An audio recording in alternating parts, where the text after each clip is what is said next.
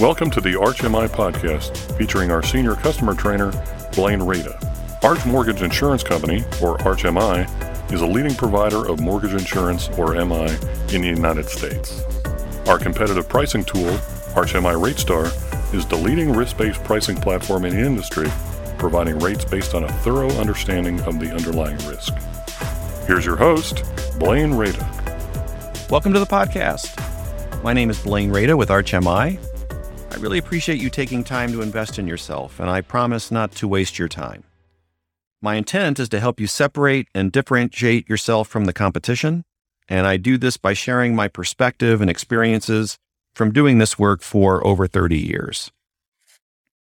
Like the previous two seasons of this podcast, I plan to be unscripted and conversational, which means I never quite know what I'm going to say or how long it will take me to say it. However, I would like season three to be a little different with shorter episodes and an even easier to implement set of ideas. So let's get to it. This is part two of 10 Steps to Sales Success, and part two is about five key questions. Um, if you didn't listen to part one, it was five must have skills. And while these episodes do stand alone, uh, there are some kind of complementary things back and forth uh, that you'll discover if you listen to both of them. So, five key questions are simply questions that I believe successful salespeople ask themselves and get the answers to. Uh, and of course, it's one of the reasons why they're successful. So, the very first one is What's my brand? Now, branding, you know, again, this is a really huge topic, and there's a lot of experts out there that are much more skilled and knowledgeable about branding than I am. So I would encourage you to, to seek out that information and do your own research. But I want to just make a few suggestions about your brand. And and this is, you know, primarily it's you, right? Brand you as opposed to the brand of perhaps the organization that you work for. But there are different levels of brand, right? There's the brand of the company you're employed by, there's the brand of the the team or the group that you work for or with. And then of course there's you, you know, you incorporated, so to speak. What is your brand? One of the most compelling parts of any brand is what's known as point of view. In fact, it's become kind of so necessary that you'll even hear the expression POV marketing or point of view marketing. And the way I relate it to the sales process is that people just want to know what you're all about. Like they want to know what you stand for, what you believe in. Even simple things like, why do you do this work? You know, what is it about this work that gets you up every morning exciting, you know, excited to do it? Uh, why do you work where you work? Uh, and we don't don't tend to think about sharing our point of view. Like a lot of people are hesitant to do that because they don't want to offend somebody, or they don't they don't think it's appropriate to share that kind of information unless they're unless they're specifically asked. Um, but I would suggest that in the sales process, it is important to share your point of view. So there's a lot of things that affect a brand or or kind of can be identified as a brand that are not that right? That are not your point of view. Um, things that almost anybody would be talking about that a potential customer or client would be interacting with. So for instance um, you know are you is part of your brand that you're selling a solution to a problem right? That's one way to look at a brand. What is the what is the solution that you're selling? Um, another way to look at a brand is are, do you help people achieve a particular result you know, what is the actual result that you help people accomplish? Um, of course, many times your brand is kind of your product or products, right? And that's that's what you're kind of identifying with. Um, I want to give you a suggestion for perhaps how to identify what you incorporated, what you personally might have as a brand that you're not even aware of or in touch with. And that is to make sure that you get feedback from people you, you, and I'm sure you do, right? You have people that either say or write nice things about you. You know, you've helped them, you've helped them in a way that they, they appreciate and they, you know, they talk about it and they, they mention it, or at least to you. If you start to pay attention to the feedback that you get, right? The testimonials, if you will, the endorsements, whatever, whatever word you want to use. If you start to pay attention, there will be probably two or three words that actually consistently come up more often than you've ever realized in people's feedback. In other words, these are the things that people are identifying in you that you may have never gotten in touch with yourself. I'll give you a personal example. Over the last several years, and, and my, my speaking and training and even the topics that I've spoken about have evolved over time. Um, but over the last few years, I have started to see in the feedback that I'm receiving a couple of words like motivational or inspirational. Now, I would have never identified with those words. Um, in fact, I almost stay away from using words like motivational or inspirational because that that is definitely not my style. In other words, when I when I picture those words, I think of somebody that if you were in an in-person presentation, you know, they jump on the table and they fist pump in the air and they shout and they yell and they make people scream and get excited and um, it's kind of like this you know, this high energy, high octane kind of a presenter that gets people all fired up and then, and then leaves the room. Um, and then of course the energy dissipates. Um, I've never identified with that particular style of speaking. Not only do I not do it myself, but I don't even necessarily get much out of it when I see someone who does it that way. But I don't think that's what people are talking about. I think what people are talking about when they say that they received motivation or inspiration is that I got them thinking that I kind of got into their heads a little bit and they started to think about things in a way that maybe they hadn't thought about it before. And that was kind of inspiring to them and it kind of motivated them to do something with those thoughts.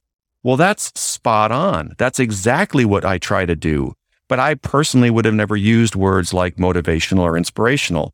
Now that I'm seeing that come up consistently in the feedback that I get, it's it's helping me appreciate what those words mean and that yes that actually could be a part of my brand so part of identifying your brand is actually reaching out to other people and finding out what their impression of you is like well how would they identify your brand if they had to describe it in a couple of words the other thing i'd have you consider in kind of tossing around what your brand is is you know are you more about the journey or the boat right the journey or the boat so eh, just using mortgage lending as an example you know, the the boat is the mortgage, right? The boat is the outcome. People have come to you because they need a mortgage. You're helping them to get that mortgage. And so ultimately it's it's about that product, right? That's the boat.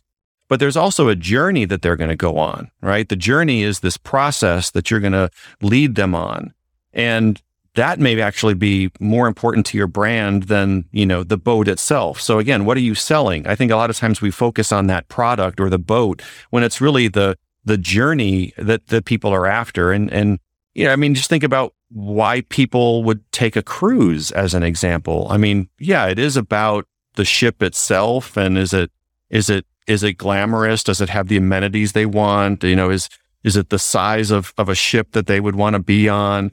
there's a certain amount of taking a cruise that is about the ship, the boat, so to speak. And for some people, that is actually the main reason why they cruise. Like they never even get off the boat, even when it goes into a port and people have the ability to leave the ship. They stay on it because they just enjoy being on the ship and, and taking part in, you know, entertainment or gambling and eating and whatever it is that they like to do. Other people, the ship is just a vessel, right? It's just transportation. They're all about the excursions, the, the seeing different parts of the world, right? And so again, I'm just using that as a metaphor. In anything that you're selling, there's the part that is the ship, and there's the part that's the journey. And it may be useful when you think about your brand to think about it from that standpoint. So I've given you basically I've given you lots of potential homework, right? Are you selling a solution to a problem? Are you selling a product? Are you selling a particular outcome or helping people achieve a goal? Uh, is it more about the journey or the boat? Um, and again, ask for feedback. If you don't actually get regular feedback, it never hurts to even ask people, how would you describe, you know, the experience of working with me over these last several weeks? And see what kind of words people start to say when they talk about you. You'll probably notice two or three keywords that come up consistently. That's probably your brand. Okay, so that's question number one. Key question number one What's my brand? Question number two Why choose me? right? I think we need to have an answer to that question. Why choose me? And if we just want to cut to the chase, the shortcut is it's all about value. Because no one's going to do business with you if they don't perceive that there's a value in doing business with you. So again, to use, you know, our business as an example, uh, realtors, if you were to talk to realtors and ask them, how is it that we can do business with each other, right? What, what are you looking for? What do you need uh, in a lender? How, how can we form a relationship and a partnership? uh, if they if they were honest, they'd basically say, "I need to know the value that you bring me and how it's different from everybody else that I do business with." I mean, that may sound kind of blunt, but that's exactly what everybody's asking, even subconsciously, when they're trying to figure out who to give their business to. What is the value in doing business with you? And how is that different from the other choices that I have? Those are the things that you're going to want to have an answer to. And it's kind of what I call, you know, why choose me? Now, what we're really talking about are competitive advantages. That's the marketing expression that would be used here competitive advantages. And so I want to give you a quick primer on, well, what, what are those things exactly? And they're usually things that have nothing to do with price. Even though people ask you about your rates and your fees and how much it's going to cost to do business with you, you know, they ask that all the time. Uh, unless, you know, you've got the lowest price in town, you need to have another story to tell, right? You need to have something else that you can explain as a reason why people should do business with you. So a competitive advantage really has three components. The first is that it's it's it's what you're all about. It almost kind of goes back to what's my brand, right? What is your point of view? Who are you? What do you stand for? Um, you know, part of your competitive advantage is is again you incorporated. Uh, it can't be it can't be something temporary. It can't be uh, a sale that you're running or uh, something that's just a, a short-term way of doing business. A, a, competitive, a true competitive advantage is kind of built into your da- DNA. It's what you're all about. And again, you could be thinking about this as you, your team, your company. Second part of a competitive advantage is that it's different. It's something that is maybe not one of a kind, pretty hard to be one of a kind in business now, because especially if you truly have something that's one of a kind, it's only a matter of time before somebody else has it. Right? I mean, everybody just kind of copies from everybody else. Um, so don't necessarily search for one of a kind, but what is unique or different in doing business with you? Again, it might be a product, it might be service, it might be the experience they're going to have, it might be the the knowledge or the way that you hold a person's hand and walk them through this transaction. Again, there's going to be some things that you do, while maybe not one of a kind, are at least considered different or unique. And the, the most important part of a competitive advantage is that you could actually quantify it, that you could actually put a number to it, that you could measure it. Because to just say things like, oh, I'm all about service, or I, I close loans really quickly, or um, you know, I have a lot of experience or I work with a great team. I mean, all those things may be true and they sound fine, but if you could put a number to them, I have 30 years of experience, right? I work with people who've been doing this work at least a minimum of 10 years. Everybody on my team has a minimum of 10 years experience. Doesn't that sound a lot more compelling than I work with a great group or we've got the best people in the business? It's kind of like answering the question, what's your interest rate? You'd never answer that without giving them a number, right? You'd never say some vague thing like, oh, it's really low or it's really good. right? If somebody asks you what your interest rate is, you're going to tell them what your interest rate is. So a competitive advantage needs to be that quantifiable. So you may need to measure some things in order to know what that is. Okay, so all of those things again are ways of trying to think why choose me. It comes down to what is the value that you have, what is the value that you offer, and how is that different? And again, another way of looking at it would be, is it a competitive advantage? Is, is it somehow such a, such a part of how you do business and it's different from what's in the marketplace and you can quantify, you know, how good it is, then, then you're onto something. All right. Question number three. What's my niche? Or some people would say niche. I'm never quite sure which is the correct pronunciation. Probably either is fine. Um, a lot of conversation around niching. And in our business, I think what we tend to focus on is demographics, right? Demographics are basically how the world sees us. That's a demographic, how the world sees us. So, as an example, I am a middle aged man from the Midwest. I just gave you three demographics about myself. They're things that are easily quantifiable or easily measurable, easily determined, right? Male, middle aged, lives in the Midwest. And so companies will use that information to target market, right? They'll, they'll decide, well, we want to do business with middle-aged men, or we want to do business with men who live in the Midwest. Um, and so we, we tend to get very kind of fixated in business on what demographics, you know, where are their opportunities? Uh, what demographic do I want to work with? And that, and that's fine other than everybody else is doing that. And so it just makes business harder because if everybody's focusing on building their business in the same way or going after, for instance, the same demographics, then it just makes it harder. So if you haven't heard this term before, I'm going to introduce you to psychographics. So if a demographic is how the world sees us, a psychographic is how we see ourselves. So now we're talking about things that aren't visible. We're talking about things that aren't readily, you know, knowable. Um, how do I, what are my concerns? What are my fears? Um, what are my goals? What are my aspirations? Um, you know, what am I anxious about as it relates to this transaction that we may be doing business together? Um, and when you, and this is where it's obvious now that all middle-aged men from the Midwest are not going to have the same psychographics, right? That that becomes obvious.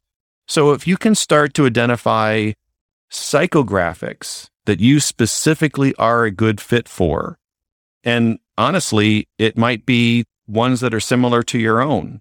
Like, like do you do you identify with people who are anxious about buying their first home and getting a mortgage? Right now, a first time home buyer is a demographic, but people buying their first home who have a lot of anxiety around that process. Now, the anxiety part would be the psychographic. And you see how you can position yourself differently if you're an expert in working with people who are anxious and you you have an ability and a skill to kind of calm people and make the process have less anxiety uh, you're you're starting to attract a whole group of people that otherwise would have never seeked you out uh, because they didn't know that that was something that you know somebody specialized in. So a psychographic allows you to really kind of niche down even further. And so I think that's a question that's worth kicking around. W- what are the niches, or what is the niche that you're perfectly suited to serve? This is the group that you can help the most. All right, that was question number three. Uh, number four, how can I stand out? You know, specifically, how can I stand out from the crowd? Sales is a crowded marketplace, right? There's a lot of choices, probably never been as many choices as there are. And so how do you how do you be different? How do you stand out? I mean, we've already kind of talked about a few things that kind of relate to that question, but um, let me give you a suggestion I haven't given before. I don't think in any of the podcast episodes I've done if you think about the things that people dislike about interacting with a salesperson, and there's no shortage of data on this. I mean, you can do your own research and, you know, of course, everything you find out there may not necessarily be true. You have to do some vetting and make sure that the information you're getting is accurate. But even intuitively, if you just asked yourself, what are the things that people dislike about dealing with a salesperson? It's probably a common list. So I recently came across a survey that had three things. The top three things that people identified were problems that they said they associated in, in dealing with a salesperson. And I'll just give you what those three things are. One of them was they felt that salespeople didn't listen to them. They felt that salespeople talked too much and didn't listen. Okay, that sounds reasonable. I can appreciate where I mean you've been, you've been in that position yourself as the as the buyer, right? You've been in the position where you've been dealing with a salesperson who is obviously not in touch with, you know, where you're at, right? They've not spent enough time trying to understand you and they've just been kind of going on and on about themselves and their product and their company and you're feeling like these people don't get me at all.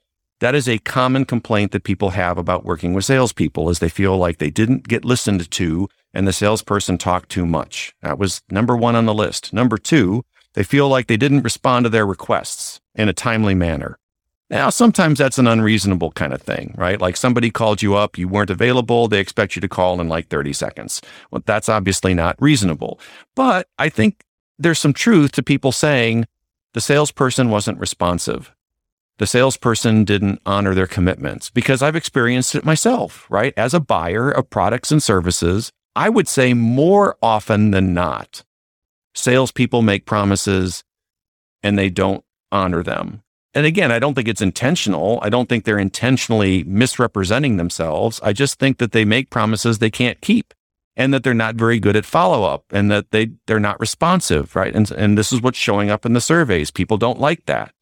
And the third thing that I saw in this survey is that people said, the salesperson doesn't understand my needs. That kind of goes back to the listening, right?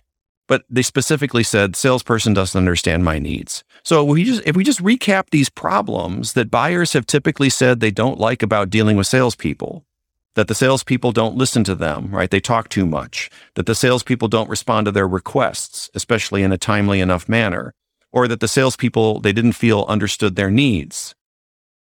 If you simply work on not being any of those things, right? If you simply work on being the person that listens, right? And doesn't talk too much, or being the person that is responsive, or being the person that really understand, tries to understand what their needs are. In other words, if you simply try to do the things that, you know, people have said they, this is what they want in a salesperson, because this is what they don't like in a salesperson, that doesn't that automatically make you different?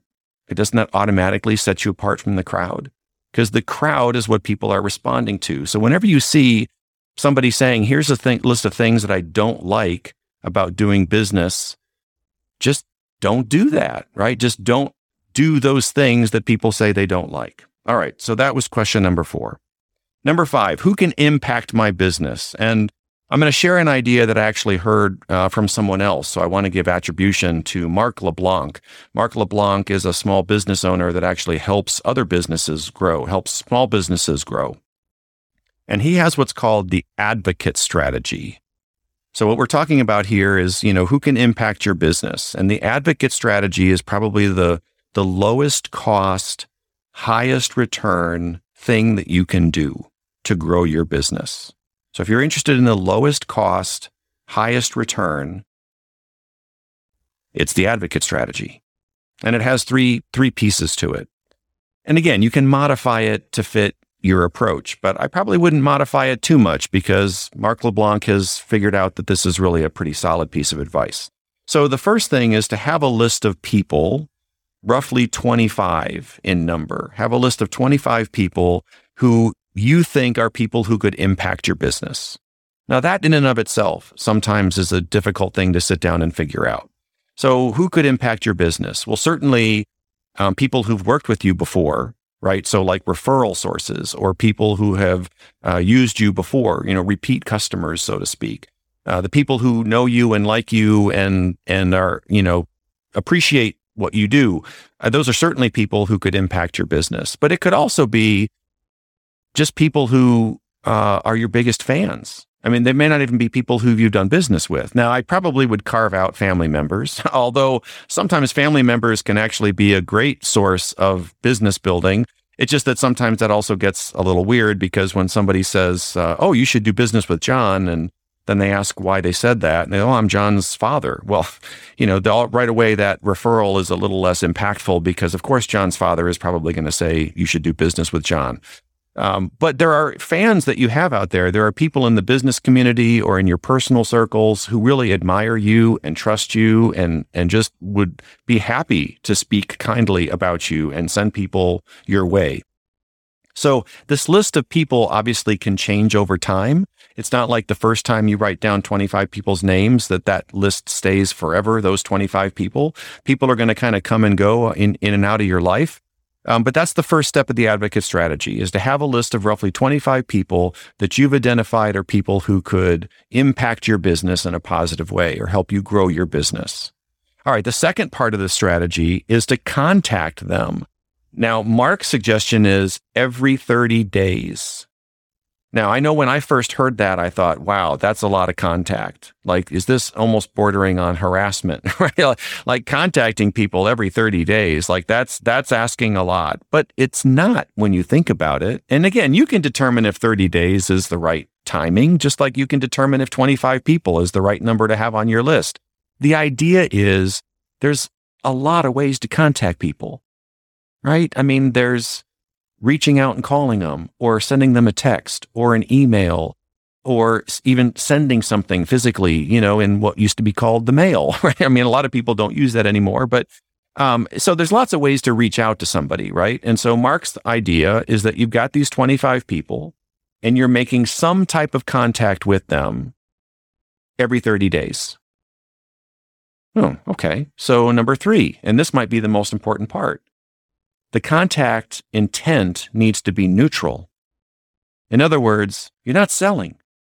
You're not reaching out to these people every 30 days to say, "Hey, got any business for me? Uh, got anybody you could send to me?" Uh, you know, because then that would probably be considered too much, right? I mean, to be banging on somebody's door metaphorically every 30 days to say, "Hey, you know, can we do business? Or you got any business for me?" That would become a nuisance. Instead, the contact is neutral. It's not selling.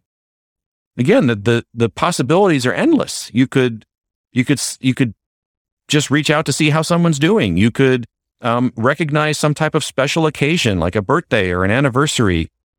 Um, you could, you could send them a piece of information that you think would be valuable or interesting to them. But the key is you're not selling yourself when you make these contacts on a regular basis. And so here are 25 people who probably think very highly of you and the work that you do. And you're just kind of consistently staying in their awareness by reaching out to them as often as you choose. Mark says 30 days. Uh, again, it could be as simple as just sending a little text. Hey, thinking of you. Hope you're having a great day. I mean, to me, that qualifies as a contact, right? Um, or it could be something more specifically like, Hey, I've got this new idea I'd like to run by you. You know, can I book 20 minutes of your time? uh, again, it's like the possibilities are endless. Now, this sounds really simple, right? A list of names, regular contact, don't be salesy. You know where the challenge is. It's doing it, right? The challenge is having the list, right? Keeping it up to date, actually doing the contact every 30 days and making sure that you're not selling yourself because that tends to seep in, right? Especially if business is slow and I'm really trying to figure out how to do more business you know, I start to get anxious and sell more to people. And again, Mark LeBlanc is saying, don't sell, right? The selling kind of takes care of itself. That's known as the advocate strategy.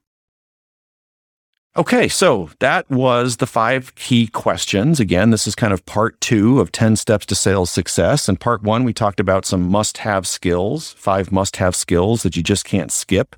Uh, this was part two, five key questions. First question was, What's my brand? And I specifically highlighted point of view. People want to know what you're about, what you stand for, why you do what you do. But I gave you many different ways of trying to articulate your brand, including asking for feedback, finding out what people really value in doing business with you. Um, second question was why choose me, which really is a value question. What's the value in doing business with you, and how are you any different, right, than the other choices that people have? We talked a little bit about how that relates to competitive advantages. Question number three: Why? Uh, what's my niche or what's my niche? Talked about the difference between a demographic and a psychographic, and if you can really market to people's psychographics, uh, there's far less competition, and you're far more compelling than when you just market to people's demographics, which is what we see on the outside. Psychographics is what's on the inside. So we have to we have to learn what that is, right? So you have to actually build a relationship to know what a person's psychographic is. Question number 4, how can I stand out? Specifically stand out from a crowded field. And I specifically talked about things that people don't like in dealing with salespeople. So just don't do that, right? Just don't do the things that people don't like and you automatically stand out. And then last was sharing Mark LeBlanc's advocate strategy, uh, which might be the lowest cost, highest return thing that you can do. Uh, basically, staying in touch with people who can impact your business in a non salesy way. All right. Well, you know, as much as I try to not put too much content and not take too much time in these, it seems like every time when I'm done with one of these, I think, well, yeah, that was about another 30 minutes. And I actually put a lot more content in there than I thought I would. So, so much for my, uh, my, my feel that season three would be different. So far, it's uh, sounding a lot like seasons one and two, at least in my approach. I'll work on that as we go forward. Uh, so that's it for this episode. But again, your work with these ideas is just beginning. I'd like to finish with this idea that we think clarity leads to action when in fact it's action that leads to clarity. And again, that's worth repeating. We think clarity leads to action when in fact action leads to clarity. Only when we put ideas into practice will we really understand what they mean. So I'm encouraging you, if you want to get the maximum return on your investment of time today, take action on something that you found valuable. It's always a pleasure to spend some time with you. This is Blaine Rada with ArchMI. Thank you for listening. Arch Capital Group Limited's U.S. mortgage insurance operation, ArchMI, is a leading provider of private insurance covering mortgage credit risk.